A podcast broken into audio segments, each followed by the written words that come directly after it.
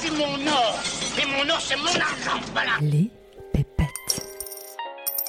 N'ayez pas peur, madame, c'est de l'argent honnête. Et honnêtement gagné. Les pépettes.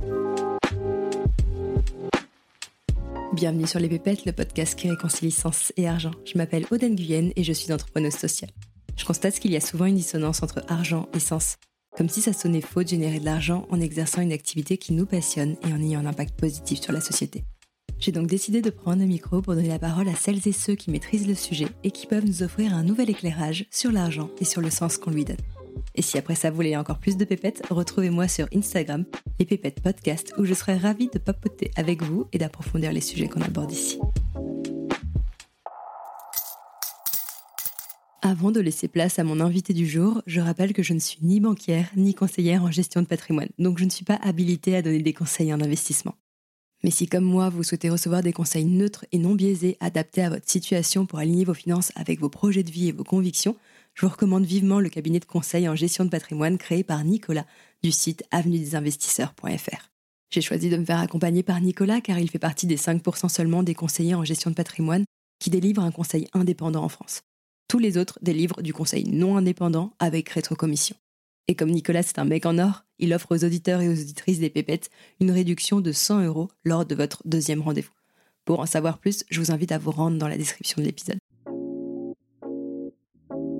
Pour lancer cette saison 2 de la meilleure des manières, je suis ravie d'accueillir au micro des pépettes une femme qui cherche à remettre du sens et de l'impact dans le monde de la finance.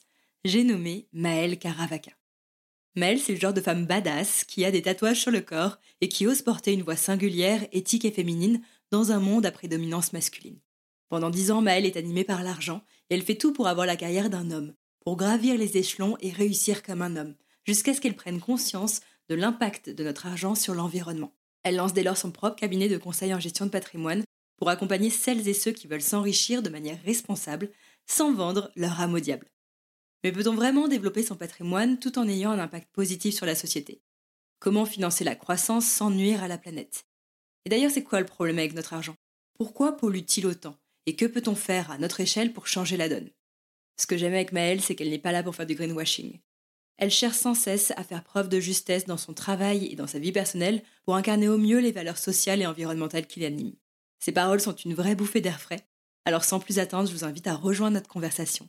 Très bonne écoute.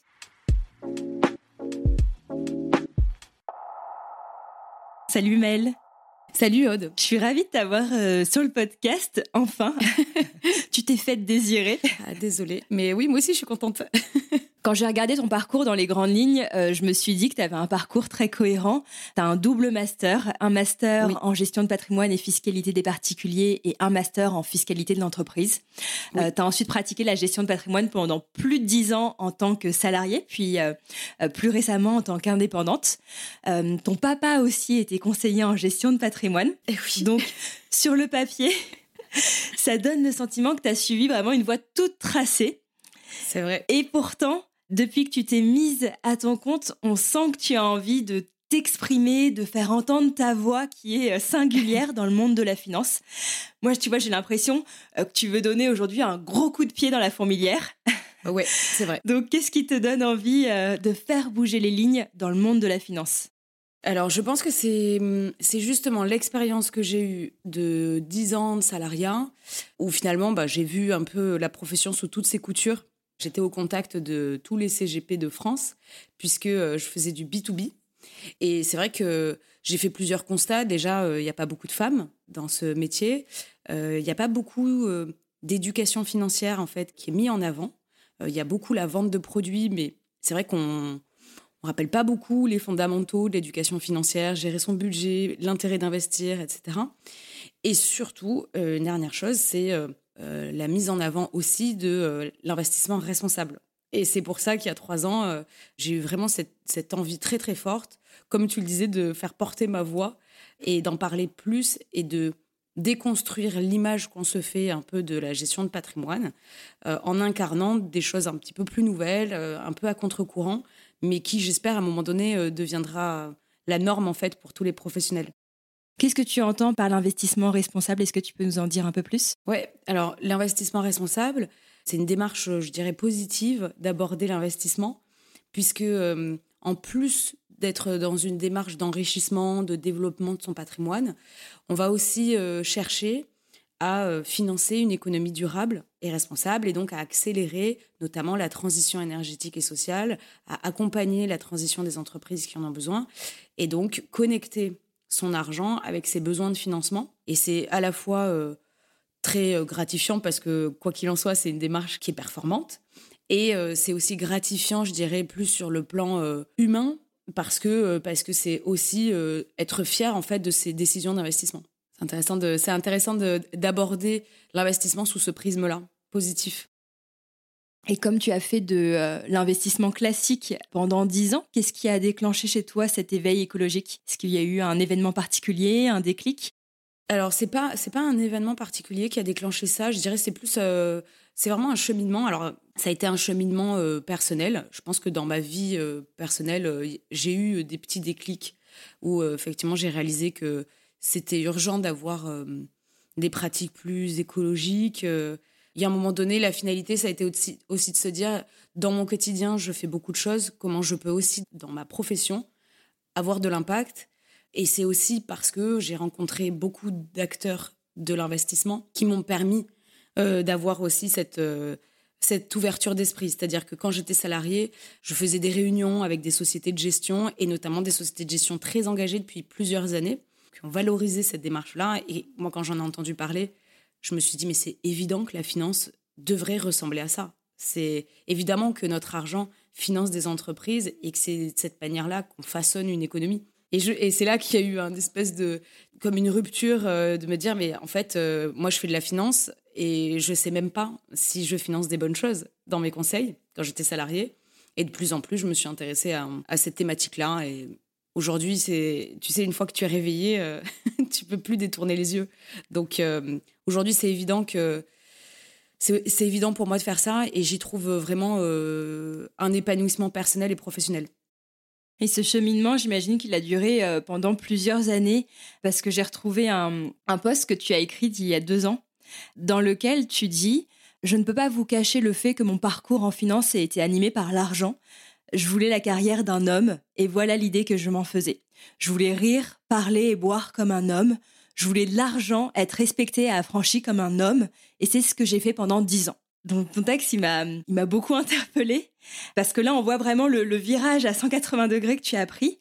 Et je me suis demandé euh, bah, comment tu es parvenue à prendre ta place en tant que femme dans ce milieu et qu'est-ce qui t'a permis surtout de changer de regard sur la réussite et de te connecter à une autre forme de richesse que euh, la réussite financière. Oui, oui, c'est exactement ça. C'est-à-dire que j'avais une idée, quand j'ai démarré ma carrière, j'avais vraiment une idée très précise de la réussite, surtout dans ce milieu où tu as vraiment, franchement, que des codes masculins. Donc, euh, j'ai fait plusieurs maisons. Donc, euh, à chaque fois, il a fallu que je m'adapte, presque que je me travestisse, parce que, tu sais, quand tu, es, quand tu es une femme dans la finance, on ne te laisse pas le choix. Il n'y a pas de place pour la sensibilité, il n'y a pas de place pour la vulnérabilité. On te dit, tu enfiles un costume et tu y vas et tu dois faire euh, deux fois plus que tes homologues masculins parce qu'en plus de ça, il y a des réticences à être une femme dans la finance.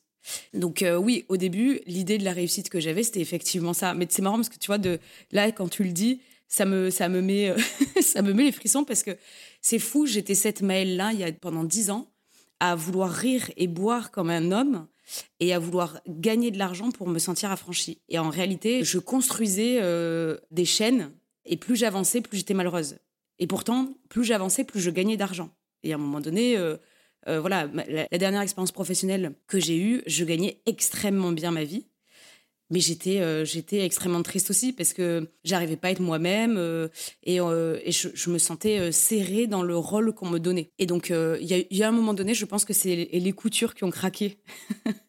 et c'est aussi à nouveau sur le plan personnel où j'ai beaucoup travaillé finalement je me suis questionnée sur ce qui allait me rendre heureuse euh, sur les prochaines années. Et finalement, euh, c'était pas ça. Et finalement, euh, l'argent, évidemment, fait partie, hein, de, ça, contribue au bonheur. Mais il y a plein de choses très simples qu'on oublie parce qu'on a un quotidien très agité. Mais on oublie qu'il y a plein d'autres choses qui nous, rend, qui nous rend heureux. Et particulièrement la nature. Et la nature, si on la protège pas, comme on est en train de le faire, on risque tous d'aller, de courir à notre perte. Donc, Voilà, il y a eu aussi un petit chemin spirituel qui s'est fait au milieu. Mais ce qui est sûr, c'est qu'aujourd'hui, je gagne cinq fois moins ma vie qu'avant. Mais je suis beaucoup plus, beaucoup plus heureuse parce que beaucoup plus apaisée par rapport à ce que je suis et à ce que je fais. J'ai une liberté d'être que j'avais pas quand j'étais salariée. Et c'est ça qui est intéressant dans ton parcours, c'est que tu as réussi finalement à réconcilier ces deux choses-là, à la fois l'argent, l'aspect, le monde de la finance et euh, tes valeurs une forme de spiritualité qui te nourrit aujourd'hui au quotidien. Et, et, pour moi, tu vois, c'est encore très difficile, enfin pour beaucoup de personnes aussi, c'est encore très difficile d'arriver à créer ce pont entre ces deux choses-là. On a tendance vraiment à séparer ces deux mondes. D'un côté, il y a le monde euh, de la finance euh, qui, si je caricature, euh, est le mal incarné, et de l'autre, le, le, monde du développement durable, de l'écologie, des valeurs. Et d'ailleurs, beaucoup de personnes qui s'intéressent à l'écologie, qui ont des valeurs fortes, ont plutôt tendance vraiment à se détourner de l'argent.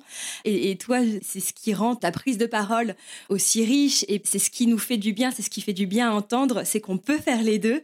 Ça semble encore contre-intuitif. Ouais, c'est vrai qu'on a du mal à associer l'argent et euh, certaines vertus. C'est vrai que c'est moi c'est le défi que je me suis euh, que je me suis lancé quand j'ai démarré il y a trois ans en indépendante parce qu'il y a un imaginaire mais qui est vrai hein, d'ailleurs hein, où l'argent encore aujourd'hui, finance une grande majorité d'activités destructrices.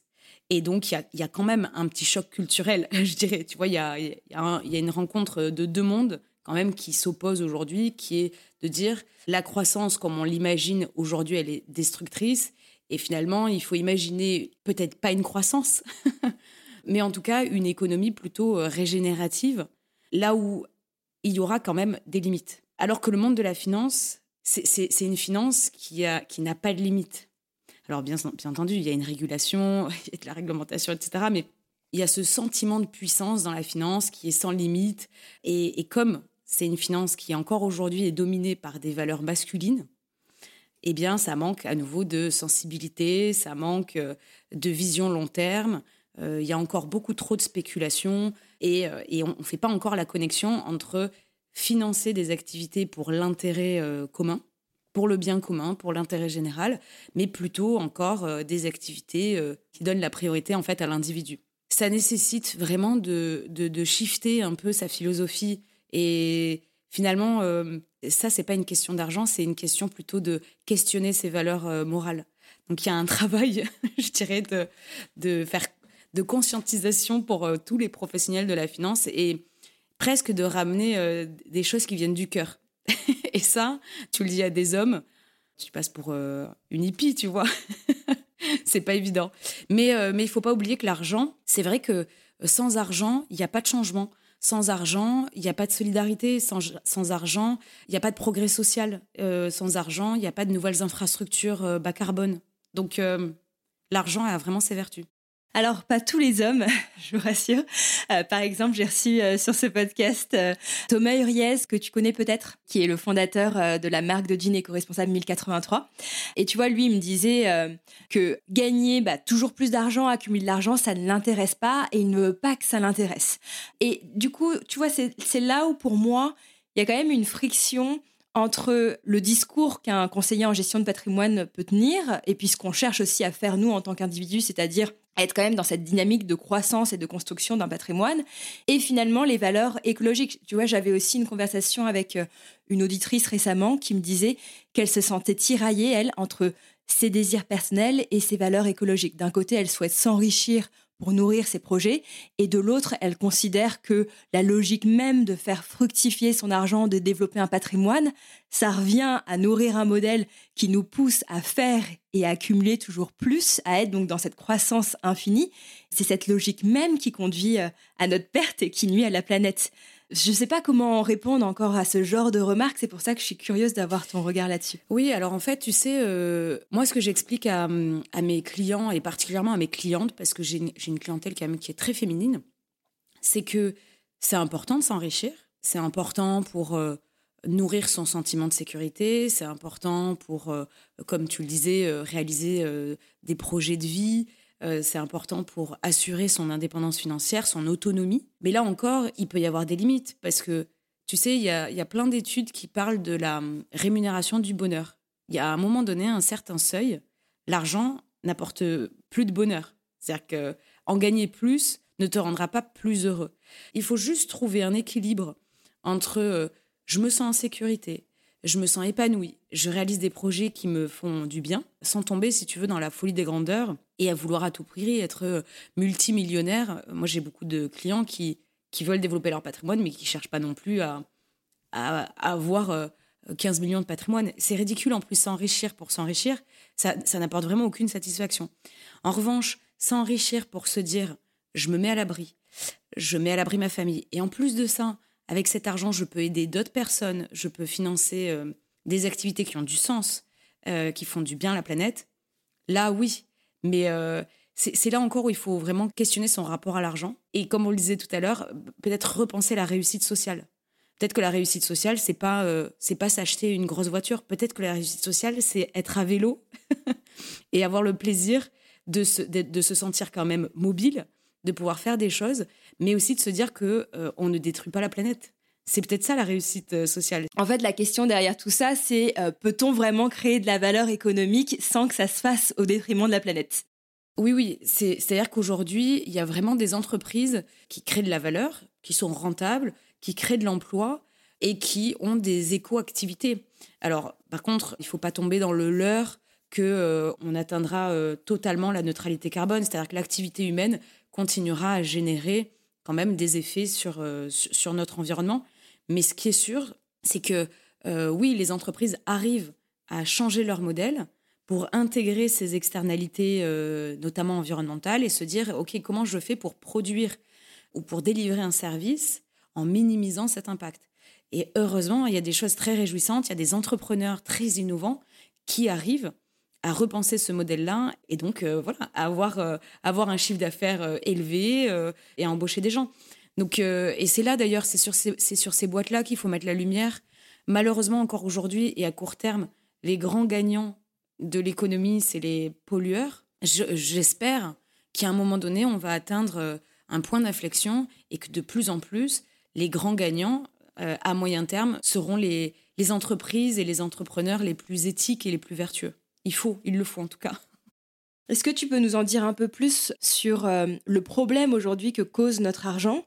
Euh, Tu dis que l'argent finance énormément d'activités euh, destructrices pour la planète. Est-ce que tu aurais des, des, chiffres à nous, à nous partager pour comprendre concrètement quel est le problème avec notre argent qui dort sur ces livrets bancaires et même qui sont investis dans des solutions finalement pas éthiques? Ouais, ouais. En fait, c'est là d'ailleurs que c'est subtil. C'est-à-dire que euh, l'argent, euh, comme en France, on, l'expérimente, c'est que c'est devenu de plus en plus invisible. C'est-à-dire que c'est rare maintenant de, manipuler du papier, euh, des billets, des pièces. Donc tout est tellement numérisé qu'on invisibilise aussi du coup le circuit de l'argent. Et pourtant, l'argent, il a des conséquences. il n'est pas enfermé dans un coffre-fort à la banque. Donc, ce que tu déposes sur ton compte courant, ce que tu déposes sur ton livret, c'est l'argent qui est utilisé ensuite par la banque pour faire ce qu'on appelle de la création monétaire. C'est-à-dire qu'avec cet argent, alors, elle a des obligations de solvabilité, donc effectivement, elle va en garder un peu en réserve, mais le reste, elle va, euh, à partir de là, créer de l'argent fictif pour, par exemple, octroyer du crédit à des entreprises ou alors pour elle-même investir avec une logique de rentabilité. Donc, elle va placer cet argent. Et c'est aussi comme ça que, du coup, ton livret te permet d'avoir une rémunération à 3%. Il faut bien que cet argent soit placé et, et délivre de la rémunération. Et donc, en fait, ce qui se passe, c'est que les banques, sur les 50 dernières années, elles ont financé des activités qui ont été extrêmement rentables. Et donc, ça a été notamment les énergies fossiles. Pour te donner un chiffre, euh, si tu laisses, euh, on va dire, 10 000 euros euh, en dépôt sur ton compte courant ou sur, ton, sur tes livrets, c'est l'équivalent d'un aller en avion Paris-New York. Je fais une petite interruption car après l'épisode avec Maëlle, on a fait un fact-checking et ce n'est pas 10 000 euros qui équivaut à un aller-retour Paris-New York, mais bien 2400 euros placés dans une banque traditionnelle. Donc je vous laisse calculer le nombre d'allers-retours Paris-New York que vous faites avec votre épargne en termes d'émissions de CO2. Et si vous voulez aller plus loin dans cette démarche, vous pouvez télécharger sur votre smartphone l'application Rift, R-I-F-T, qui va scanner l'impact sociétal et environnemental de vos comptes courants, livrets et assurance vie. Ça vous permettra donc de voir en un coup d'œil quelle est l'empreinte carbone de vos placements. Premièrement, c'est pas le même plaisir. parce que tu vas pas à New York. Mais surtout, ça veut dire que ton empreinte carbone, indirectement, elle est énorme. Et malgré le fait qu'à côté, tu puisses faire énormément d'efforts au quotidien, comme euh, manger local, bio, manger moins de viande, acheter seconde main, partir en vélo pour aller au travail. En fait, ce qui est dommage, c'est que on fait peser sur les épaules des individus beaucoup de choses justement pour adopter des pratiques plus écologiques. Et j'ai l'impression qu'on est de plus en plus nombreux à prendre le pli. Mais finalement, tout ça est un peu annulé par la gestion de notre argent. Parce qu'en fait, si on n'y prête pas attention, ben finalement, euh, ta plus grosse empreinte carbone, c'est l'argent. Et ça, c'est fou quand on prend conscience de ça. Parce que euh, j'avais vu notamment euh, cette vidéo qui a pas mal tourné, que tu as sûrement vu, qui a été partagée par Brut. C'était l'humoriste engagé qui s'appelle Swan Périssé qui disait que toute l'année, elle faisait de gros efforts justement pour respecter sa valeur écologique. Elle prenait le vélo au lieu de la voiture. Elle, je sais pas, elle faisait piper sous la douche. Elle mangeait pas de viande. Et euh, tout ça pour se rendre compte qu'en fait, que ce qui a le plus d'impact négatif sur l'environnement, ce qui pollue le plus, c'est son compte bancaire et non pas tout ce qu'elle se refuse de faire au quotidien. C'est démoralisant un peu de se dire. Euh, euh, j'ai arrêté de prendre l'avion, si j'ai envie de partir en vacances, je prends le train. En fait, c'est des choses qu'on arrive à faire, mais mine de rien, c'est là aussi renoncer à tout ce confort de vie qu'on nous a inculqué euh, ces 50 dernières années. Tu vois, c'est quand même, euh, on a, on a l'héritage en fait des anciennes générations avec euh, ce modèle où effectivement plus rien n'est impossible et on est obligé de se restreindre un peu plus. Mais, mais c'est démoralisant du coup de se dire que bah oui, ton compte courant, t'es livré potentiellement ton assurance vie, parce que là encore, si tu choisis pas ce que tu mets dans ton assurance vie, c'est la banque qui s'en occupe. Ton plan retraite, ton épargne salariale, en fait, quelle que soit la forme de l'investissement de là où va où ton argent, potentiellement, cet argent finance des activités polluantes à l'autre bout de la planète ou, euh, même euh, en bas de chez toi. Donc, donc euh, oui, et, je me souviens effectivement de cette vidéo de Swan Perry. C'est important d'ailleurs que des personnalités comme ça, qui ont une grosse communauté en plus engagée, qui partagent ces valeurs-là, puissent être mis au courant. L'impact est énorme quand, quand, tous ces gens-là se réveillent et prennent les choses en main, là, on bascule vraiment dans quelque chose de, de révolutionnaire. et c'est pour ça aussi que plus on est riche et peut-être plus on a cette responsabilité, plus on a de l'argent et plus on a cette responsabilité de s'intéresser justement à ces investissements. Tu vois, souvent il y a des études qui sont partagées et qui montrent qu'en effet, plus on a un patrimoine important et plus on est un gros pollueur. Et en fait, la raison derrière ça, c'est pas tant parce qu'on a un rapport à la consommation totalement démesuré, même si bien évidemment ça joue dans la balance, mais euh, c'est surtout parce qu'on a tout cet argent, comme tu dis, qui dort sur des livrets bancaires, qui est placé sur des supports d'investissement euh, qui vont financer euh, des activités à énergie fossile, euh, des, projets qui vont être dommageables pour la société et pour l'environnement. Et c'est ce qui fait que notre argent travaille et se démultiplie au détriment de la planète. Oui, mais complètement. C'est-à-dire qu'il faut vraiment que les gens arrivent à, connecter cet argent avec, euh, avec les activités réelles qu'il y a derrière. Il y a une grande majorité de produits financiers qui vont financer, par exemple, l'armement. Il y a plein de gens, peut-être, si tu les interrogeais, qui dirait euh, factuellement bah non en fait moi j'ai pas du tout envie de financer l'armement ou euh, financer l'industrie du tabac ou financer l'industrie de l'alcool ou financer la pornographie euh. en fait le problème c'est qu'à nouveau comme on invisibilise tout ça il y a un vrai problème du coup de compréhension de connaissance et alors c'est évidemment pas la faute de l'épargnant pas de la faute de l'investisseur c'est comme tu dis en fait cette responsabilité de ceux qui flèchent cet argent là mais comment peut-on le savoir ça et comment on peut changer la donne? Est-ce qu'on peut faire pression sur notre banquier? Est-ce que moi je peux appeler demain mon banquier et lui dire "Hé hey Coco, j'ai pas envie de financer euh, euh, l'économie du vice. Est-ce que tu veux pas placer mon argent plutôt ailleurs? Tu vois Comment on peut faire changer les choses à ce niveau-là? Alors euh, oui, tu peux aller voir ta banque et leur dire voilà, moi je veux effectivement pas financer ces activités-là. Normalement depuis août dernier et depuis le 1er janvier la 2023, la réglementation a changé d'ailleurs. Et donc euh, le professionnel financier est censé te poser la question et te demander quelles sont tes préférences, euh, tes critères de durabilité, donc notamment quelles sont les thématiques que tu veux privilégier, les thématiques que tu veux exclure et quel est le degré en fait d'engagement que tu veux avoir dans tes investissements. Le, le professionnel aujourd'hui qui ne le fait pas, c'est un professionnel du coup qui est hors la loi. donc déjà, tout le monde est censé euh, faire ça. Et par contre, alors même si tu dis à ton banquier, voilà, je ne veux pas financer ça, trouvez-moi des fonds responsables, bah, le banquier, euh, lui, il est quand même un peu restreint. C'est-à-dire que ça reste ni plus ni moins qu'un commerçant qui va te vendre ce qu'il a sur ses étagères. Donc, euh, il aura peut-être pas le meilleur fonds le, le, fonds le plus responsable ou le fonds le plus performant. Le problème, c'est que c'est ça, c'est qu'à la banque, on va te vendre les fonds de la banque. Et donc, l'indépendance, l'objectivité, tes intérêts avant les objectifs commerciaux du banquier, bah, tu vois, il y, y, a vraiment de quoi s'interroger. Donc, idéalement, il vaut mieux se tourner vers euh, des intermédiaires, euh, des, courtiers, euh, des personnes qui vont être indépendantes, qui ne représentent pas une, enseigne pardon, en particulier, et qui vont avoir une architecture ouverte. C'est-à-dire, moi, par exemple, je, travaille avec qui je veux. Et en l'occurrence, je vais travailler avec des gens très engagés et qui proposent des solutions performantes. J'ai le choix, j'ai le choix. Et je suis drivée par les intérêts de mes clients. Moi, je n'ai pas d'objectifs commerciaux. Je... ça change pas ma vie. Donc je le fais surtout pour mes clients et pour, euh, et pour que ce soit vraiment en adéquation avec, euh, avec leurs requêtes. Est-ce que tu aurais des exemples de banques euh, justement qui sont dans cette démarche éco-responsable à nous donner? Oui, alors historiquement, tu vas avoir deux banques, deux banques coopératives, citoyennes. Tu as Crédit Coopératif, et notamment donc au Crédit Coopératif, tu peux ouvrir un compte courant, tu peux ouvrir un livret A, je crois que c'est le, bah, du coup, c'est le livret Agir, euh, le, un LDDS. Donc, euh, ce qui est bien, ils ont des livrets solidaires aussi. Donc, il y a une partie du rendement euh, auquel tu peux renoncer pour pouvoir financer ensuite des associations, des projets d'entrepreneuriat social, etc. Et puis après, tu as aussi un deuxième acteur qui est la NEF. Et d'ailleurs, la NEF est en train de changer de look presque. Et leur objectif, c'est là aussi de proposer un compte courant. Donc voilà, c'est les deux acteurs historiquement euh, engagés, militants. Et puis après, plus récemment, tu as, on a vu l'émergence des néobanques, des banques en ligne. Et notamment, tu vas retrouver euh, Gringot et Helios qui ont pour mission, qui euh, s'engagent à ne pas utiliser les dépôts de leurs clients pour financer les énergies fossiles, mais plutôt en sélectionnant des projets de transition énergétique. C'est une bonne nouvelle, il existe des solutions.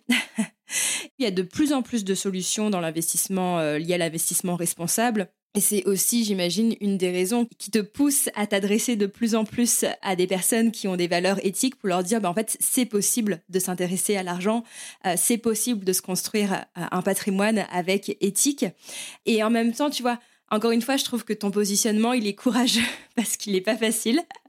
Puisque moi, la façon dont je vois les choses, c'est que d'un côté, bah, il y a les personnes qui s'intéressent à leur argent parce qu'elles veulent s'enrichir sur leur plan financier donc elles veulent rechercher euh, avant tout, en priorité, la rentabilité. D'un autre côté, comme je disais, il y a ces personnes bah, voilà, qui, parce qu'elles sont dans cette démarche éthique, elles ont tendance plutôt à se désintéresser de l'argent et à dire, comme euh, encore une fois Thomas Uriez, mais moi, l'argent, je ne veux pas que ça m'intéresse. Oui, c'est génial pour financer euh, des projets qui ont du sens, mais je vais pas du tout chercher à en accumuler, à me construire un patrimoine.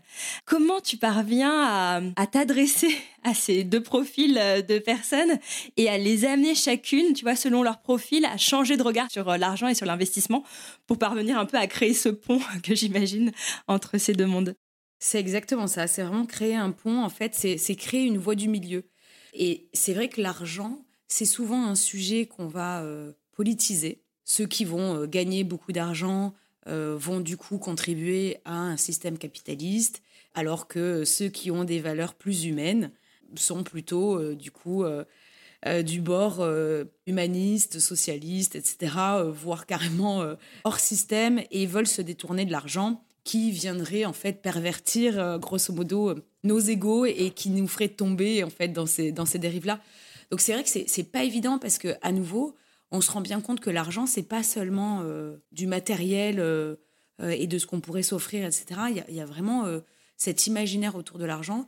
Et alors, comment je fais Eh bien, je, je, me rends compte de plus en plus, de toute manière, que même ceux qui gagnent beaucoup d'argent sont de plus en plus sensibilisés et ont plus, plus en plus envie de faire leur part. Donc, donc évidemment, ils sont quand même toujours convaincus du système capitaliste, etc. Et puis, euh, pour ceux qui, qui en sont presque à se désintéresser de l'argent ou se disent Ah, mais non, c'est moche de gagner de l'argent, c'est superficiel, euh, ça ferait de moi une mauvaise personne. Là, l'idée, c'est de déconstruire en fait ce, ce schéma-là. Parce qu'à nouveau, euh, je leur explique que avoir de l'argent, on ne devient pas forcément une mauvaise personne. Au contraire, le fait d'avoir de l'argent, là, par exemple, j'ai eu une discussion avec, euh, avec une cliente, je lui, je lui ai montré que, en ayant de l'argent et donc en capitalisant, ça lui permettait aussi de se dégager du temps et donc de se dédier à des activités associatives. Et c'était son, c'est son rêve en fait de pouvoir moins travailler, être moins tributaire en fait d'un travail qu'elle n'aime pas forcément, mais qu'elle fait euh, obligatoirement parce qu'il faut bien euh, payer le loyer euh, et se nourrir. Mais, mais, mais le fait de, de voir cette perspective-là, de se dire, ah ben en fait, si je crée d'autres sources de revenus, ça me permet du coup de me dégager de ce travail que je n'aime pas et du coup de reprendre le contrôle sur son temps et du coup de dédier son temps, son énergie, ses intentions à des activités qui font du bien. Donc ouais, c'est un, c'est une voie du milieu que je, construis et, je suis vraiment euh, très contente. Ça me met vraiment en joie parce que euh, j'y arrive. Euh, ça marche. Il y a plein de gens du coup qui se retrouvent en fait dans ces deux discours, qui trouvent leurs intérêts. Donc donc c'est qu'il y a donc c'est pas tout blanc ou tout noir. c'est bien qu'il y a plein de nuances et qu'il y a plein de façons de penser et qu'on arrive et qu'on arrive à se rejoindre au milieu du chemin. Moi, là où je ressens encore un peu une friction, tu vois, je fais partie de ces personnes qui euh, ont envie de développer euh, leur conscience écologique, mais qui sont aussi euh, pleines de contradictions. Et notamment parce que je me rends bien compte que ces valeurs-là, les valeurs écologiques, elles viennent en contradiction avec mon envie profonde de liberté, mon envie de vivre sans contrainte, mon envie de, par exemple, de pouvoir aller rendre visite à mes proches là qui vivent à l'étranger et du coup pouvoir prendre l'avion, voyager. Je te pose la question parce que je sais aussi que tu euh, aspires vraiment à cette liberté euh, euh, d'être, d'avoir et de faire. Donc où est-ce que tu places le curseur entre ton besoin de liberté et ta conscience écologique? Oui, ça c'est pas évident. Franchement, pour être très honnête, moi-même parfois je suis vraiment tiraillée et je me retrouve dans des situations vraiment où ça pose un cas de conscience. C'est de se dire, ok, moi, je, m'impose ce devoir d'exemplarité, c'est-à-dire qu'effectivement, j'ai des convictions écologiques et donc euh, je fais un maximum de choses pour répondre à ces convictions écologiques. Maintenant, euh, j'arrive aussi à prendre du recul et de me dire, euh, être écolo, ça ne veut pas dire être parfait. Donc, il y, a des choses que je ne fais pas parfaitement. Et il y a des écarts aussi que je, que je fais. Et tant que je me sens pas trop mal avec ça, je me dis que de toute manière, je fais, euh, je fais déjà un maximum de choses. Et j'invite aussi les gens à faire un maximum de choses, mais ça ne veut pas dire tout faire de manière écolo, parce que tu en arrives à un point où ça devient euh, vraiment trop démoralisant à nouveau de se dire, euh, ben moi je fais tout ça, et pourtant, ben, ça change pas la face du monde, pourtant il y a tellement de gens encore qui ne font rien. Le seul truc, c'est que si on faisait tous un pas en avant, le changement serait énorme. Donc il faut juste se dire, voilà, qu'est-ce que je suis prête à accepter comme changement? Et je le fais. Donc voilà, euh, moi par exemple, ça a été, ça a difficile, c'est difficile encore pour moi de me dire euh, je ne vais pas prendre l'avion. J'essaie de pas prendre l'avion. Par exemple, là, euh, j'ai décidé de faire des vacances en Europe. Je vais, je vais le faire en train pour la première fois, mais c'est très difficile de le concevoir comme ça. Mais finalement, la solution existe. En fait, c'était encore plus difficile il y a 15 ans, tu vois, d'opérer tous ces changements. Aujourd'hui, il y a quand même plein d'alternatives. Et donc, il faut juste tester, mais je suis sûre que ça rend pas moins euh, heureux. Donc voilà, mais petit à petit, c'est vraiment, tu sais, la stratégie des petits pas. Euh, moi, à un moment donné, euh, j'ai arrêté de manger de la viande. bah, au début, ça m'a un peu manqué. Puis finalement, j'ai complètement arrêté. Et puis quand même, de temps en temps, parce que parce que j'ai pas non plus envie de me dire que toute ma vie j'aurais pas ce plaisir de manger de la viande, eh bien je vais je vais acheter de la viande mais en très petite quantité et c'est vraiment à titre exceptionnel. Mais voilà, c'est tant que, tant que l'intention est bonne, je pense qu'on peut déjà se, se féliciter et, et, se réjouir de le faire. Là, tu nous cites des exemples personnels que tu as mis en place donc, dans le cadre de ta vie euh, perso, mais je sais aussi que tu as mis euh, beaucoup de choses également en place dans le cadre de ta vie professionnelle. Est-ce que tu peux nous donner des exemples euh, concrets, pratiques? Alors, c'est sûr, c'est sûr qu'il y a aussi toutes ces choses que je fais à titre pro qui me font dire que bah, du coup, j'en fais, j'en fais quand même beaucoup. en tout cas, c'est là où je me dis, je fais le maximum. À titre professionnel, ce que je fais, c'est que, euh, par exemple, je reverse 1% de mon chiffre d'affaires au collectif 1% for the Planet.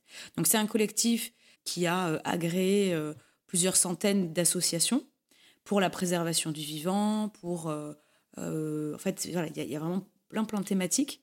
Et ce qui est génial, c'est que bah, c'est une manière de contribuer là, encore avec mon activité professionnelle et pas seulement à travers le conseil que je peux donner sur les investissements responsables, mais du coup de dire bah, moi aussi, regardez, euh, je fais ma part. Et donc, euh, il y a 99% de mon chiffre d'affaires, c'est pour mon activité, pour le développement, etc. Et puis, il y a 1% que je donne pour la planète. Et je pense que c'est pas beaucoup, mais, euh, mais à nouveau, si tout le monde faisait 1% pour la planète, ça serait complètement dingue. Ça serait dingue. Et alors après, il y a d'autres choses que je fais. Par exemple, tu sais, quand tu investis, il va y avoir des frais. Il peut y avoir des frais, euh, des frais de souscription. Ben, moi, j'utilise une partie de ces frais de souscription de mes clients pour, par exemple, adopter euh, un corail pour protéger euh, le récif corallien en Indonésie et en Méditerranée. Et donc, je donne ça à Coral Guardian. Qu'est-ce que je fais d'autre? Je distribue des repas à travers Shares the Meal pour des enfants qui sont en difficulté dans le monde. Donc, c'est pareil, là encore, j'utilise les frais de souscription des clients pour faire ce genre d'action. Qu'est-ce que je fais d'autre? Je plante un arbre pour euh, chaque tranche de 100 nouveaux abonnés sur Instagram euh, pour préserver les forêts françaises. Et donc ça, je le fais avec euh, Écoterie. voilà, et puis après, j'ai aussi, je, donne un peu de mon temps à des associations comme notamment les acteurs de la finance responsable, qui est un collectif de professionnels de la finance. Et là, on va travailler sur comment adopter de nouvelles pratiques éthiques dans les métiers de la finance. Donc ça, ça me tient vraiment à cœur. Et en plus, on est, on est vraiment un super groupe. Et d'ailleurs, c'est euh, c'est ce qui m'enthousiasme, c'est de me dire que finalement, euh, dans ce monde de la finance, qui est encore quand même drivé beaucoup par la performance, eh bien, euh, de plus en plus, il y a de gens quand même qui, se, qui veulent faire les choses autrement. Donc, il y a, y a plus de 300 membres là aujourd'hui dans l'association. Donc, ça veut bien dire que les choses sont en train de changer. Donc voilà, même à titre pro, j'essaie de faire tout ce que je peux pour, pour faire bouger les lignes. Bravo d'avoir mis en place toutes ces pratiques. Et puis, c'est ce qui t'a valu euh, de recevoir le trophée euh, du CGP le plus innovant de l'année dernière, il me semble. c'est vrai, c'est vrai. Donc, bravo, tu peux en être fier. Ouais. C'est très inspirant. Et puis, euh, on peut aussi se poser la question, en fait, comment ça se fait qu'aussi peu de, de conseillers en gestion de patrimoine se soient emparés de ce sujet de la finance responsable? Ben ouais, je, ben, je me pose la même question, Aude. Euh, c'est vrai que je, je, je sais pas, je sais pas l'expliquer. Alors, euh, si, il y a peut-être, si, si, y a peut-être une raison, c'est que, tu vois, les, défis environnementaux, les défis climatiques, il y a peut-être un, y a peut-être un fossé générationnel aussi. Il se trouve que le conseiller en gestion de patrimoine, aujourd'hui, c'est quand même un homme qui a un âge de 52 ans en moyenne, et donc qui fait partie de la génération euh, comment on peut dire, la génération boomer, donc euh, qui sont pas vraiment sensibles hein, à ces questions-là. Euh, j'espère que de plus en plus, comme il y a de nouveaux CGP qui s'installent, euh, plus jeunes, bah, j'espère que c'est un sujet qui sera intégré dans l'offre de plus en plus. Je pense que c'est à la fois une question de génération et peut-être même une question de genre. Parce qu'il se trouve à nouveau que les femmes sont plus sensibles aux critères ESG dans leur choix d'investissement. Et je pense même que les femmes, même dans le conseil, sont plus sensibles à ça que les hommes. Et est-ce que c'est parce que nous, les femmes, on donne naissance aux enfants et donc du coup, on a cette projection en fait sur la vie, sur le long terme, on est plus dans sur la sécurité? Mm. Exactement, mais c'est ça, c'est quand même peut-être plus des valeurs féminines que de se dire qu'il faut à tout prix être dans un rapport de force euh, et surtout dans la spéculation et la performance et la rentabilité et la productivité. Donc peut-être que c'est ce, tu vois, cette opposition de genre et, euh, et cette opposition de génération qui fait qu'il y a encore peu de, peu de conseillers qui s'y intéressent, malheureusement. Mais j'espère que les choses changeront. J'essaye de, justement, comme tu disais, tu vois, d'apporter un nouveau modèle et d'en inspirer d'autres et d'apporter un souffle nouveau. Petite parenthèse, tu viens d'utiliser un terme qui est peut-être pas connu de, toutes et tous. Euh, qu'est-ce que tu entends par euh, critères ESG Ah oui, critères ESG, alors c'est, on va dire, la boussole de base pour démarrer dans l'investissement responsable. Donc critères ESG, ça veut dire critères environnementaux, sociaux et de bonne gouvernance, de gouvernance. Et l'idée, c'est que à travers ces filtres, ces trois filtres, on puisse noter l'engagement d'une entreprise et donc, effectivement, si une entreprise développe sa RSE, sa responsabilité euh, sociétale, eh bien, à ce moment-là, euh, sur le plan financier, sur ces critères extra-financiers, eh bien, on va noter sa responsabilité sur le plan environnemental, social et gouvernance.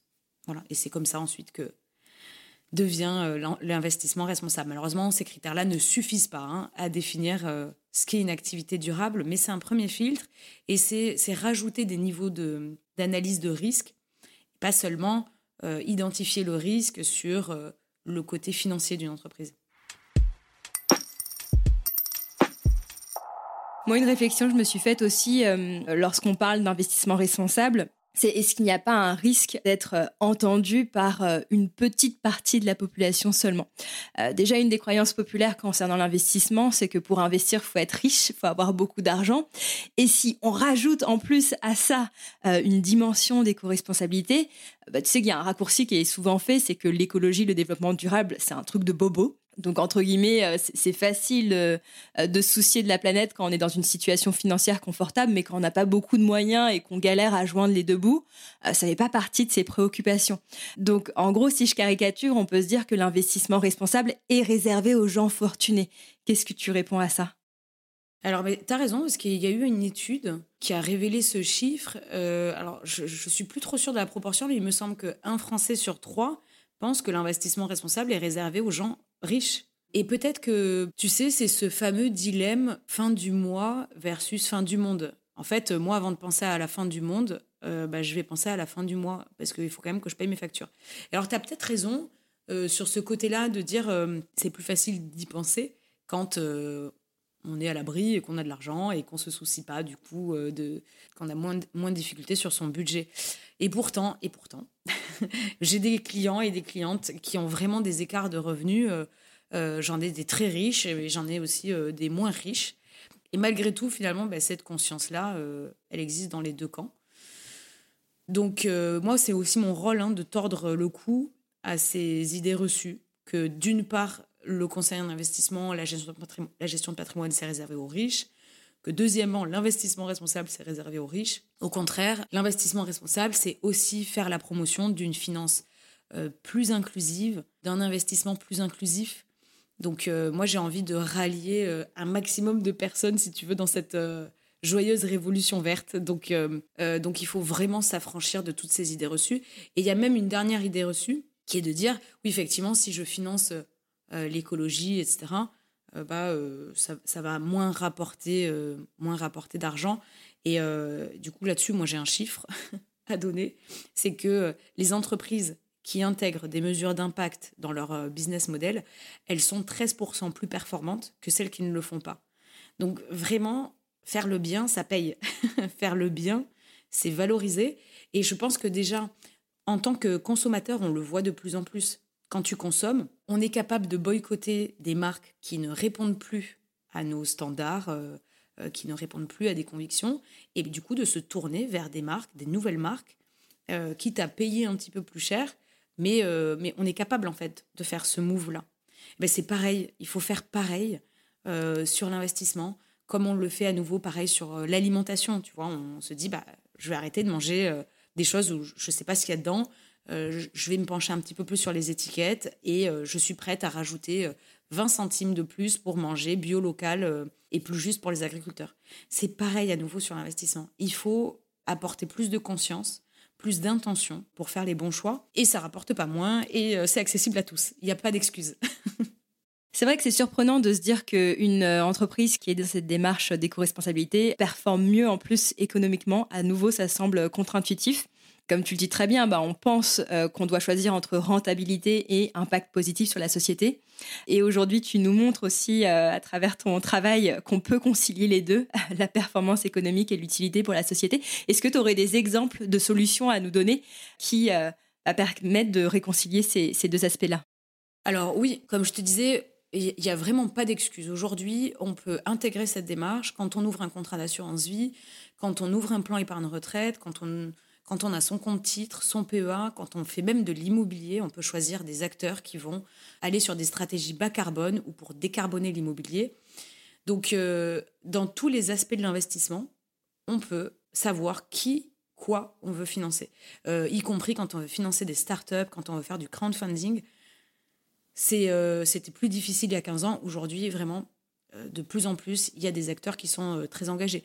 Donc, par exemple, euh, peut-être que le plus accessible, mais attention, c'est aussi le plus risqué. Le plus accessible, tu vois, c'est d'être d'aller faire un tour sur des plateformes de crowdfunding. Il y a vraiment une grande diversité de projets, que ce soit sur les infrastructures d'énergie renouvelable, que ce soit sur la nouvelle mobilité, sur l'agritech, l'alimentation saine, qu'est-ce que tu vas avoir d'autre L'entrepreneuriat social, la santé, enfin bref, l'immobilier partagé. Il y a vraiment plein de thématiques. Et avec des petites sommes d'argent, puisque le crowdfunding, c'est accessible à partir de 100 euros, tu vois, tu peux rentrer dans un projet et participer au développement de ces nouvelles entreprises.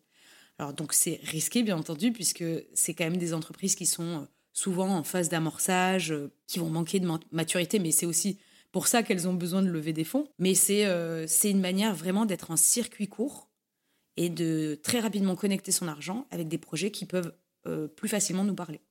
Et si tu veux que je donne des noms, peut-être. Donne-nous des noms.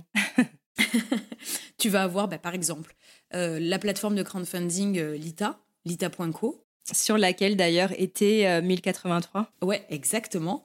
Bah, qui est franchement le leader incontestable du crowdfunding à impact, clairement, et où tu vas retrouver des choses vraiment cool.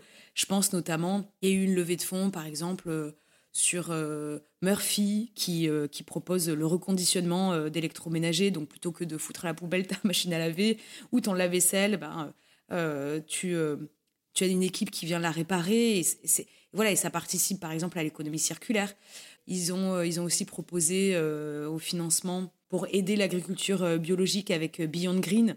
Donc là, c'est pareil. C'est l'idée, c'est d'aider cette transition des agriculteurs actuels pour passer au bio, et, sachant qu'en plus, les trois premières années, c'est ça en fait qui coûte cher aux agriculteurs.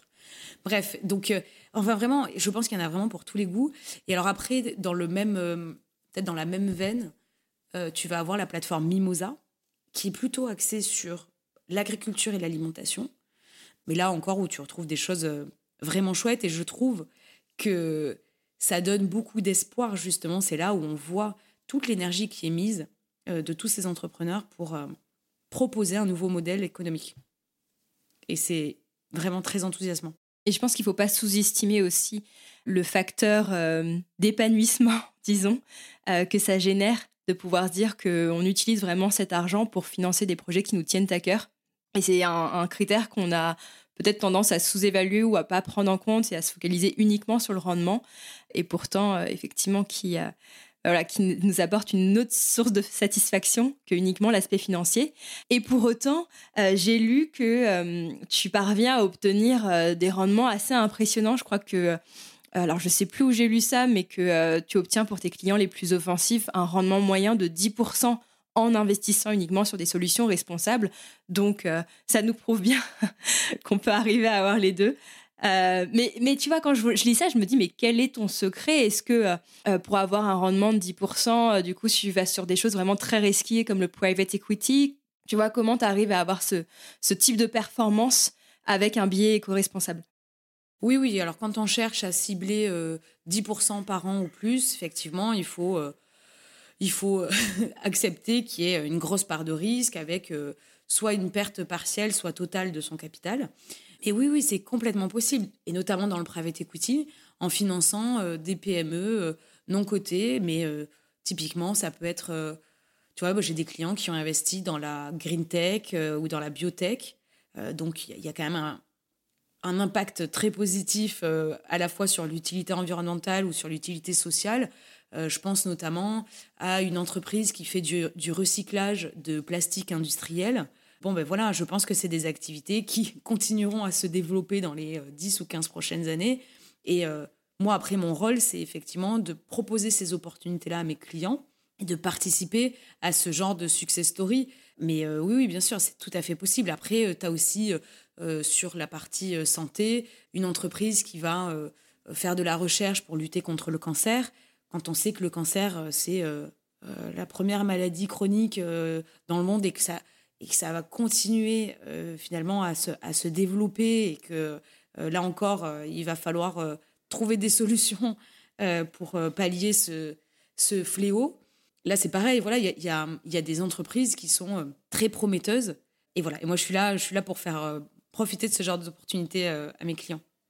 Donc quand on veut euh, bah, se, lancer dans l'investissement euh, responsable et qu'on est convaincu que notre argent doit être investi de manière éthique, par où on commence? Je te pose cette question parce que par exemple, j'ai reçu Nicolas de Codin de Avenue Investisseurs qui lui nous disait que pour choisir ses investissements, euh, on s'appuyait sur trois critères le rendement, le risque et la liquidité.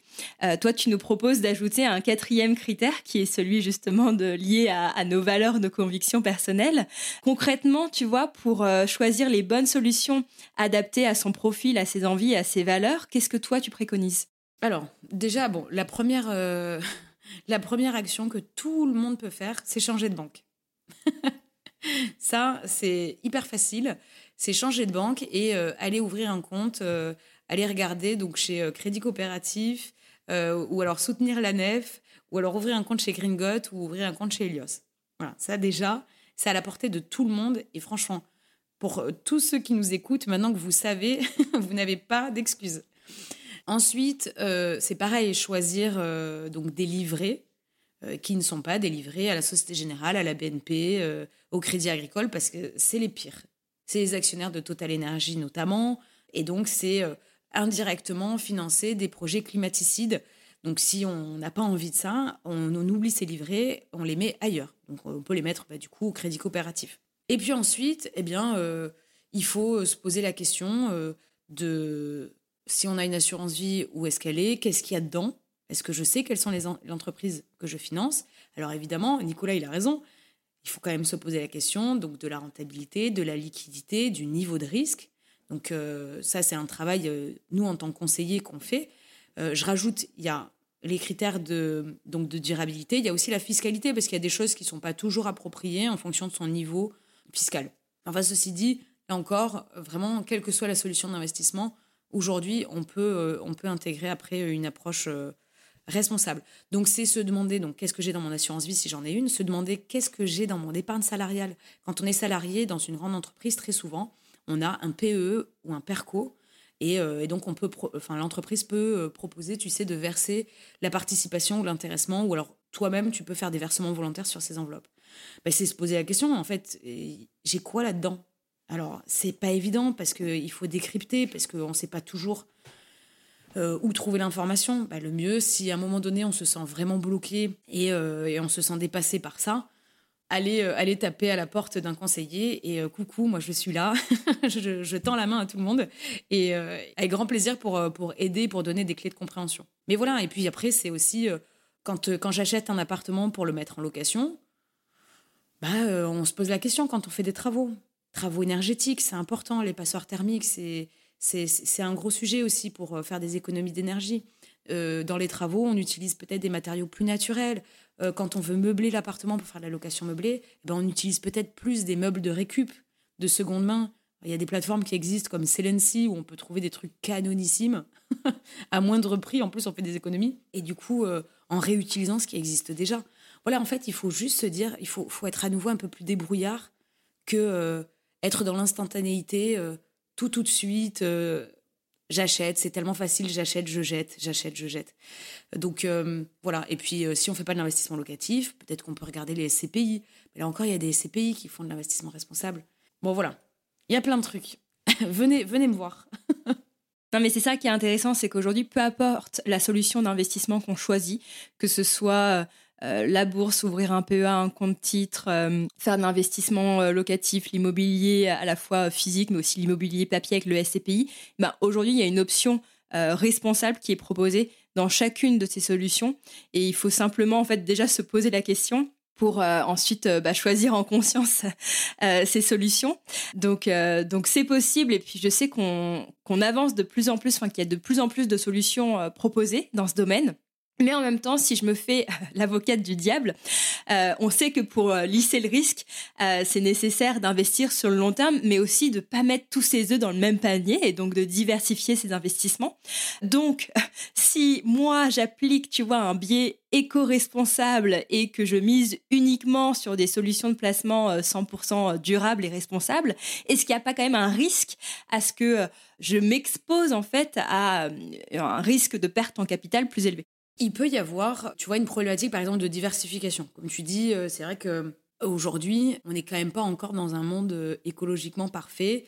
C'est vrai que il faut, il faut les trouver, les entreprises qui sont responsables ou qui sont dans une démarche tu vois, de transition. Le terrain de jeu, si tu veux, est moins grand que la finance traditionnelle. Maintenant, à nouveau, la réglementation va se charger aussi de sanctionner ceux qui font les choses en toute impunité et de valoriser ceux qui ont de bonnes pratiques. Donc, quoi qu'il en soit, le sens de l'histoire, c'est qu'à un moment donné, de la diversification, on en aura de plus en plus, parce que les gens s'intéresseront de plus en plus, parce que les investisseurs voudront valoriser ces activités, etc. etc. Donc ça, c'est une première chose. Et ensuite, en termes de prise de risque, l'investissement responsable, là encore, il y a eu des études, euh, parce qu'on a quand même de l'historique. Hein. L'investissement responsable, ça existe euh, depuis 10-15 ans. Hein. Donc on a de l'historique il se trouve que faire de l'investissement responsable, c'est aussi apporter un peu plus de résilience à son portefeuille, à ses stratégies. Parce que quand on expérimente une phase de crise, eh bien là encore, les entreprises qui prennent soin de leurs salariés, qui ont une bonne relation avec leurs fournisseurs, qui ne sont pas exposées à des controverses, des controverses sociales, ou alors des controverses de fraude, ou des controverses environnementales, bref, ces entreprises-là, eh bien, traversent plus facilement les moments de crise. Parce qu'elles ont à nouveau des salariés qui se sentent mieux au travail, qui sont plus fidèles, qui se sentent connectés aux valeurs de la boîte. Donc des salariés productifs, avec moins de turnover, avec moins d'arrêt de travail aussi, de maladies chroniques. Parce que de plus en plus, c'est un sujet, et je trouve que c'est bien, c'est un sujet qui, arrive sur le devant de la scène, c'est la relation qu'on a avec le travail. Euh, là encore, on se questionne sur est-ce que le travail nous rend heureux? Et donc, il y a de plus en plus de, salariés qui préfèrent l'équilibre pro-perso ou alors la qualité de vie au travail qu'un gros salaire. Donc, toutes ces choses-là, en fait, convergent pour dire que bah, les entreprises à nouveau qui seront plus vertueuses seront aussi plus résilientes. Et donc, alors évidemment, il n'y a pas de magie hein, quand, euh, quand il y a des sursauts sur les marchés financiers les entreprises éthiques, euh, elles prennent le même bouillon que les entreprises classiques. C'est-à-dire qu'elles elles sont aussi victimes des effets macroéconomiques quand il y a la guerre en Ukraine, quand il y a de l'inflation, quand il y a le chômage qui monte, etc. Quoi qu'il en soit, c'est euh, comment dire euh, structurel. Maintenant, c'est vrai quand même qu'il y a des entreprises qui résisteront mieux à la crise parce que elles prôneront des valeurs plus humaines. Ça, c'est vrai.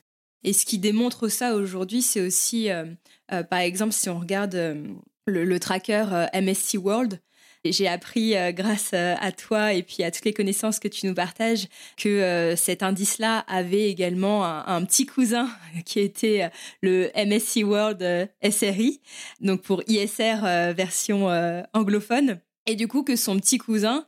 Donc déjà, petite parenthèse, est-ce que tu peux nous rappeler déjà ce que c'est le MSC World pour tous ceux qui nous écoutent? C'est un indice qui regroupe les plus grosses boîtes cotées dans le monde. Donc, on va dire, c'est vraiment les, grosses boîtes qui vont driver l'économie mondiale.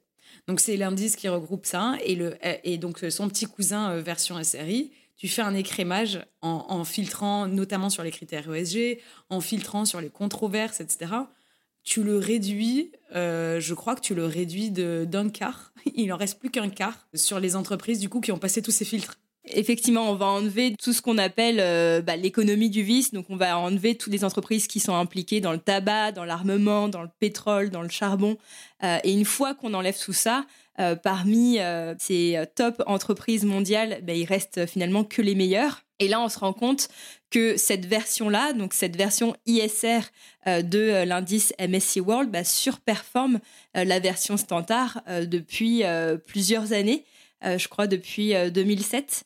Euh, euh, et comme tu disais, en plus, c'est plus résiliente pendant les crises. Exactement. En fait, c'est ça qui est intéressant, c'est de voir cette historique-là sur les 15 dernières années et, et de se rendre compte que bah, finalement, si je ne gardais que les meilleurs, je ne sacrifie pas de performance. Ça ne me coûte rien d'aller choisir les plus, les plus vertueuses. Et donc, je crois que sur le, sur le track record, à part peut-être une année où euh, le MSCI World a, hum, surpassé, sinon toutes les autres années, c'est le petit cousin qui a dépassé et effectivement, dans les moments de baisse, qui a moins baissé. Donc, je dirais, c'est vraiment la cerise sur le gâteau. Faut pas, faut pas se priver, en fait, de ce, de ce bonus-là, parce que, parce qu'encore, c'est, euh, c'est donner la chance de façonner, de, de, de, vivre, de, de s'offrir des conditions plus viables euh, et une économie plus responsable et inclusive. Donc, allons-y gaiement là-dedans. Certains se posent aussi la question est-ce que c'est sexy d'investir dans le durable? Est-ce que c'est une tendance, voire même une bulle? Ou c'est quelque chose, selon toi, qui est amené vraiment à durer et à se développer? Alors pour moi, c'est non, c'est pas une mode, c'est pas une, juste une tendance. Pour moi, c'est un, un mouvement. Vraiment, c'est un vrai mouvement qui sera en plus encore plus accéléré quand la réglementation se sera durcie. Il y a déjà de la réglementation qui existe, notamment sur la finance durable. Tu sais, il va y avoir, euh, il y a deux textes structurants euh, au niveau européen qui permettent de déterminer ce qu'est une activité durable pour financer vraiment euh, cette économie de transition. Donc pour moi, c'est voilà, un mouvement qui, qui, va prendre de l'ampleur et on reviendra pas en arrière parce que quoi qu'il en soit, l'urgence climatique, elle est là, elle est visible. Ça y est, c'est plus c'est plus un concept. C'est des vies qui sont affectées, c'est des étés qui sont redoutés à cause des sécheresses et des canicules, c'est des incidences euh, conséquentes sur l'agriculture qui mettent en danger notre sécurité alimentaire. C'est le défi de l'eau. Et très franchement, euh, je pense que ça risque de nous faire bizarre quand on ouvrira les robinets et qu'on ne verra pas d'eau sortir. Donc, euh, ça peut pas être juste une mode. C'est pas juste euh, un argument marketing. pour moi, c'est c'est beaucoup plus beaucoup plus sérieux que, voilà qu'un argument marketing qu'on mettrait sur la, la plaquette pour rallier plus d'investisseurs parce que on a verdi une gamme d'investissement.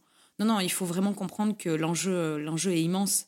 Euh, l'enjeu derrière, c'est, euh, la survie, euh, la survie de l'humanité et c'est la préservation de la biodiversité. Ce qui est sûr, c'est que la planète s'en remettra, mais nous, on va faire face de plus en plus à une extinction de masse. Donc, on a ce pouvoir, il faut vraiment pas sous-estimer ce pouvoir qu'on a tous d'inverser cette tendance. Donc, c'est un vrai mouvement. C'est ça, on parle beaucoup de planète, mais en fait, ce dont on parle, c'est des conditions de notre existence. Et là, les conditions, déjà, elles se font ressentir dès aujourd'hui. On le voit bien là avec les canicules qu'on a enchaînées euh, les derniers étés. Euh, et souvent, on parle de la planète, mais à nouveau, en fait, euh, ce dont on parle, c'est bien de notre propre survie. Et comme tu dis, la planète, au contraire, elle se portera même beaucoup Exactement. mieux une fois que euh, l'humanité sera éteinte. Elle ne sera plus là. Elle se dira enfin, ça y est, je respire.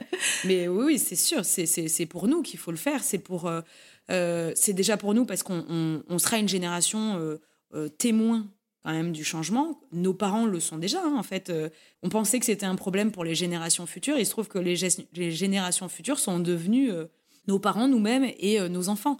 Donc il faut, euh, alors sans être euh, comment dire alarmiste et sans inquiéter évidemment moi je suis pas là pour pour faire l'oiseau de mauvais augure.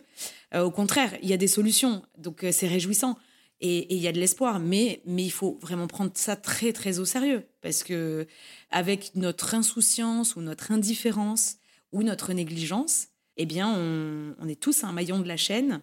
On peut choisir son camp de se condamner euh, ou, de se sauver. Tu disais tout à l'heure qu'il n'y aura pas de changement sans argent. Euh, de combien d'argent on parle exactement?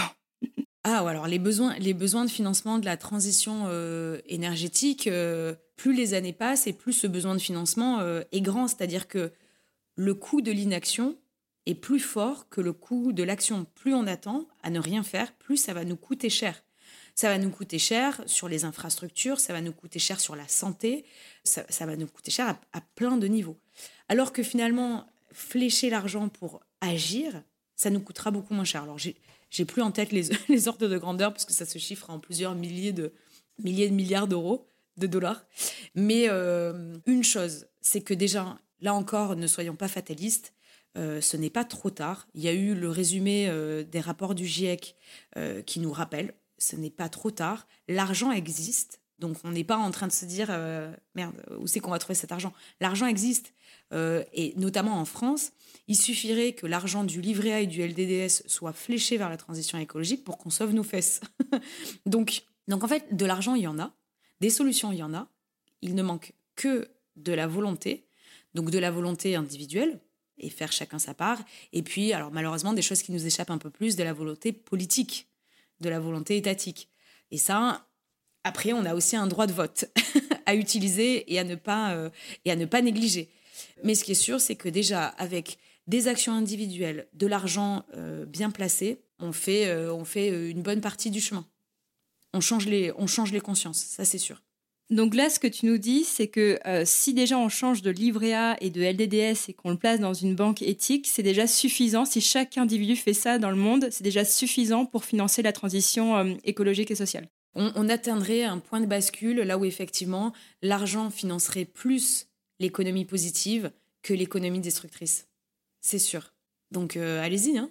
prenez rendez-vous avec votre banque, annoncez-leur la nouvelle. C'est ça, pour le coup, c'est vraiment à portée de chacun. Mais oui, ça ne coûte rien et ça fera tellement de choses pour nos conditions de vie, pour la planète. J'allais dire, euh, c'est un petit pas pour l'homme, un grand pas pour l'humanité. C'est vrai, là aussi, changer de banque. Celles et ceux qui s'intéressent aussi euh, d'autant plus à l'investissement responsable, je pense que ce qui peut aussi les freiner, c'est qu'on se rend compte qu'il y a aussi beaucoup de greenwashing dans l'investissement responsable. Euh, on parlait par exemple du label ISR, qui a été le premier label créé en France justement pour identifier les entreprises vertueuses. Et il y a eu aussi beaucoup d'articles, beaucoup de, de, gens engagés qui sont un peu montés au créneau parce qu'on s'est rendu compte que euh, dans ce label ISR, on retrouvait beaucoup d'entreprises, de sociétés qui étaient justement impliquées euh, dans le tabac, dans l'armement, euh, dans les énergies fossiles. par exemple, on peut retrouver du Total Énergie dans des, dans des ETF dits responsables. Donc, tu vois, aujourd'hui, comment on fait pour pas se faire avoir, entre guillemets, et pour vraiment dénicher les solutions d'investissement qui sont réellement responsables? À qui peut-on faire confiance? Ouais, c'est très difficile. Hein. Vraiment, en plus, la réglementation, elle joue un rôle pour euh, justement protéger les, euh, les épargnants, les investisseurs, euh, pour apporter plus de transparence. Mais en réalité, ça complexifie aussi la compréhension de ces produits. Et donc, oui, le, le greenwashing, il, est, il est énorme parce que, en fait, il y a beaucoup d'opportunisme de beaucoup de sociétés d'investissement qui se disent Ah bon, bah, le marché veut des investissements verts, on va leur en donner. Finalement, euh, c'est une couche de vernis. Euh, c'est un label qui n'est pas contraignant parce qu'il n'y a pas d'exclusion de secteur. Euh, il y a juste une intégration de ces fameux critères ESG. donc, en fait, il suffit juste que tu dises que dans ton processus d'investissement, tu intègres ces fameux critères et que donc chaque entreprise dans laquelle tu investis, ben, chacune a la meilleure note ESG par rapport à son secteur d'activité. Et le travail est fait. Malheureusement, c'est pas ça encore qui va financer une économie positive. Pas du tout. Il faut plus de rigueur, plus de contraintes, et il faut vraiment écarter des entreprises polluantes. Et ce qui est terrible, encore dans la réglementation, c'est que la charge de la preuve, euh, elle pèse sur ceux qui font les choses bien. C'est-à-dire que quand tu veux démontrer que tu fais de l'investissement responsable, donc c'est à toi de montrer comment tu le fais, pourquoi et dans quelle mesure. Alors que ceux qui ne font rien n'ont rien à démontrer, pas même qu'ils ont des activités néfastes. Et donc, ne serait-ce que ça, ça devrait changer. C'est-à-dire que celui qui fait mal devrait être transparent et de dire voilà ce que je finance et voilà les incidences négatives. Ça détournerait la collecte d'argent de ces activités-là parce qu'on sait, on saurait en fait finalement l'envers du décor. Mais malheureusement, pour l'instant, c'est à ceux qui veulent faire bien qu'il faut le démontrer. Et alors, comment s'en sortir dans ce euh, dédale de euh, d'acronymes, de labels, etc. Ben, quand on est euh, tout seul et que c'est pas son métier, c'est vraiment pas facile. Donc, il faut pas se fier uniquement à un label. Euh, éventuellement, le label qui va être le plus exigeant, c'est le label Greenfin parce que on finance vraiment des activités euh, pour le climat. Donc, c'est plutôt des fonds climat pour la transition énergétique. Et donc, il y a nécessairement des exclusions de secteur. Mais malheureusement, le label ISR, oui, tu peux retrouver Total Energy et puis tous ces petits copains. Tu peux trouver BP, Shell, Exxon, parce qu'en fait, eux aussi ont une note ESG. Et potentiellement, il peut avoir une bonne note sociale qui prend le pas sur la note environnementale. Et puis en plus, le préjudice environnemental, pour le moment, n'est pas encore comptabilisé, euh, ne fait pas encore partie de la comptabilité de l'entreprise. Demain, on mettrait en place une comptabilité verte dans chacune des entreprises. Et donc, là où il faudrait prendre en compte ton externalité euh, sur la production ou sur, euh, sur un service que tu délivres et dire, bah, en faisant ça, j'ai quand même aussi cette externalité négative, je le rentre dans mon coût de revient, je pense que la rentabilité serait pas la même. Il y aurait une facture euh, assez élevée en faveur du climat pour euh, bah, notamment les, industries euh, gazo-pétrolières. et voilà. Et la réglementation a vraiment besoin encore de se durcir pour être vraiment militante mais elle va quand même, je pense, dans le bon sens et c'est ce qui te rend optimiste.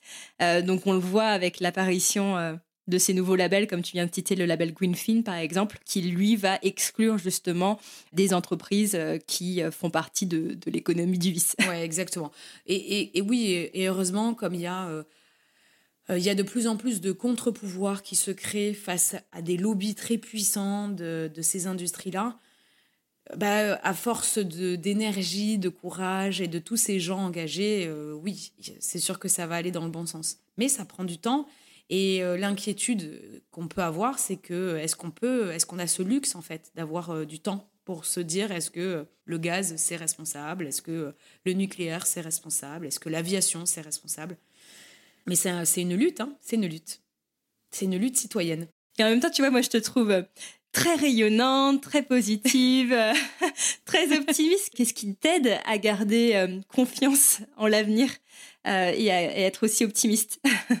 Moi, ce qui me vraiment mon carburant, c'est c'est mes clients, c'est de me dire qu'il y a tous ces gens qui ont envie d'aller dans ce sens-là. Donc, euh, donc c'est bien, bien qu'il y a ce public en fait, qu'il y a euh, ces gens qui sont qui sont sensibles. Donc moi, c'est ça qui me réjouit et qui me fait euh, et qui me fait continuer. Si si effectivement j'étais face à un mur et et ma voix n'aurait pas de portée, ne ferait pas écho pour d'autres, je serais découragée. Mais c'est parce que il y a il y a mes clients il y a euh, ce dont je parlais tout à l'heure, l'association des acteurs de la finance responsable, où on est de plus en plus de professionnels aussi à euh, vouloir euh, réécrire la finance. Donc tout ça me réjouit et tout ça me, me permet de rester très très positive. c'est aussi mes partenaires avec qui je travaille, où je me dis, waouh, évidemment, tous ces entrepreneurs engagés, j'ai envie de les aider, j'ai envie de les faire connaître. Tu sais, il y a une phrase, moi, que j'aime beaucoup, c'est Yann Arthus Bertrand qui l'a dit, Agir rend heureux. Et c'est le fait d'être dans l'action, moi, qui me rend vraiment heureuse. Et de me dire, euh, je reste pas passive, euh, j'ai des moyens d'agir et j'actionne ces, ces leviers-là. Je pense que c'est une belle dernière parole parce qu'effectivement, euh, si justement on est plus pessimiste et on se dit à quoi bon, autant soit ne pas m'intéresser à mon argent, soit continuer à faire comme on l'a toujours fait. Soit on est dans cette démarche pessimiste, soit ça provoque l'inaction, comme tu dis. Et juste le fait de se mettre en mouvement, de s'y intéresser, de de changer de banque, euh, de voilà d'aller essayer de comprendre dans quoi on investit. Enfin, on disait qu'avec le label ISR, c'était difficile de s'y retrouver. Et on peut faire effectivement appel à, un professionnel comme à, tes services, Maëlle. Mais aussi, euh, euh, moi, par exemple, ce que j'ai fait, c'est que j'ai vraiment pris chacune, par exemple, chacun des ETF dans lesquels j'avais investi. En les googlisant, on voit vraiment finalement quelles sont les entreprises qui sont derrière. Est-ce qu'effectivement on retrouve euh, du Coca-Cola, du Total Energy dans ces ETF à connotation responsable ou pas? Et, euh, et, donc c'est aussi comme ça, c'est vraiment euh, grâce à l'éducation, je pense qu'on peut faire changer les choses. Complètement. Et ça fait un peu le lien avec ce que disait Jeanne Lazarus, que j'ai reçu également sur ce podcast, qui est sociologue de l'argent, et qui disait en fait, ce qui fait la différence, c'est pas tant nos moyens financiers, le patrimoine qu'on a, mais c'est surtout cette question d'éducation. L'éducation, c'est une forme de liberté parce que ça permet vraiment d'aiguiser son esprit critique et de développer son libre arbitre. Et c'est d'ailleurs ça qui est très gratifiant, c'est de choisir. Et tu sais, euh, tout à l'heure, tu disais euh, euh, que ça éveille du coup des émotions comme la fierté ou le plaisir. C'est ça, hein, il faut, il faut penser l'investissement, il faut arrêter de le penser froidement à travers des chiffres. Il faut se faire plaisir dans l'investissement et il faut euh, se rendre fier parce que c'est penser à son avenir et c'est penser à l'avenir euh, du collectif, à des choses beaucoup plus grandes que soi. Et je pense que euh, c'est ça aussi qui est très motivant et qui permet de rester très engagé, c'est de voir toutes ces imbrications en fait sur lesquelles on peut agir. Donc complètement d'accord avec ça. Merci Maëlle. Une dernière question que je pose à tous mes invités. C'est quoi selon toi ta plus grande source de richesse? Qu'est-ce qui chez toi vaut tout l'or du monde? Oh là là là là. Alors, ma plus grande source de richesse, c'est ma famille. Et je vais même aller au-delà. C'est l'amour. Une vraie source de richesse, c'est ce lien invisible d'amour et euh, c'est cette énergie qu'on arrive à faire circuler les uns entre les autres, c'est cette alchimie qu'il peut y avoir, euh, c'est quand même incroyable. Et c'est facile à se donner, c'est facile à recevoir, c'est illimité, ça se partage facilement. Donc euh, ça, c'est une vraie richesse. Et si je peux en rajouter une deuxième de richesse, c'est le temps. Le temps est une richesse qu'on néglige là encore, euh, alors que finalement, ce que je dis souvent à mes clients, c'est que l'argent, ça se gagne et ça se perd alors que le temps, ça se perd tout le temps. Donc repenser aussi son rapport au temps, on sait plus ce que c'est que juste d'être euh, dans des moments d'émerveillement ou d'observation, de contemplation, de ralentir, euh, de s'écouter, de s'ennuyer. Et le temps, c'est vraiment aussi ce qu'il y a plus précieux, le temps et l'amour. Voilà. Elle est là la richesse. Elle est dans le, elle est dans le, dans le cœur de tous les hommes et toutes les femmes. Ça fait partie des choses que tu rappelles souvent euh, de l'intérêt d'investir pour donner du sens au temps qui passe. Exactement, donner du sens au temps qui passe. Merci Maëlle. Pour euh, toutes celles et ceux qui veulent te suivre, où est-ce qu'on peut te retrouver? Alors, on peut me trouver sur Instagram, en privé conseil. On peut me retrouver euh, sur mon site internet euh, www.enprivéconseil.com. J'ai aussi un autre site internet parce que je voulais vraiment fédérer une communauté de femmes, un site internet que j'ai appelé Bonne Meuf. J'avais voté pour ce nom. Ah ben j'adore parce que c'est vraiment être une bonne meuf que de penser à soi, à son indépendance et à la planète. Voilà, donc euh, devenez toutes des bonnes meufs, arrêtez d'être des bonnes femmes. J'aime beaucoup le slogan. Ne soyez pas une bonne femme, soyez une bonne meuf. Merci Mel, ce sera le mot de la fin. Euh, d'ailleurs, tu es, pleine de, de punchlines. Tu vois, moi, je dévore tes newsletters. Euh, J'en profite aussi pour euh, inviter celles et ceux qui nous écoutent à, s'inscrire à tes newsletters parce que je trouve qu'elles sont super bien écrites. Elles sont pleines d'humour et, vraiment, tu vois, ça, transpire un peu ta patte et ta personnalité. Donc c'est un vrai régal de te lire. Si vous voulez être une bonne meuf comme Maëlle, vous savez, vous savez quoi faire maintenant. Il faut rejoindre, euh, rejoindre le gang. Et pour juste pour préciser, cette newsletter, donc euh, effectivement, je fais une newsletter. Euh, qui est gratuite et c'est toutes les deux semaines le vendredi et elle est coécrite donc euh, évidemment, on retrouve, euh, j'ai des punchlines, etc. Euh, voilà. Mais, mais elle est coécrite avec Emma. Donc on fait cette newsletter à quatre mains. Génial. Bon, une autre bonne meuf est impliquée derrière ce travail. Merci Maëlle pour ton travail, pour aussi avoir été la première à m'ouvrir les portes de l'investissement responsable. C'était un, un, vrai plaisir de pouvoir échanger avec toi. Bah, plaisir vraiment partagé aussi et ravi de pouvoir avoir euh, ce genre d'espace pour parler de l'investissement responsable et diffuser ce message. Merci à toi, Aude. Merci vraiment.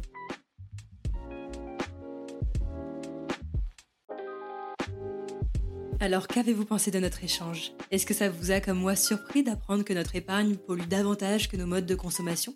Quels sont les petits pas que vous avez envie de faire pour mettre plus de sens et d'impact dans vos finances? Moi, ça m'a donné envie de continuer à m'informer et à m'éduquer sur ce sujet pour développer davantage ma sensibilité écologique on n'en est pas tous au même point dans ce cheminement, mais je suis convaincue que quand on entame cette démarche de remettre du sens dans sa vie, dans son travail et dans ses habitudes de consommation, à un moment donné, on est forcément amené à revoir ses finances pour les aligner avec ses valeurs. Et l'investissement responsable est peut-être finalement ce qui est le plus accessible et le plus facile à mettre en place. Alors j'espère que ça vous a inspiré et donné envie de mettre en mouvement vos finances vers ce qui a le plus de valeur à vos yeux. On se retrouve mardi dans deux semaines et d'ici là, je vous souhaite de remettre du sens dans vos finances.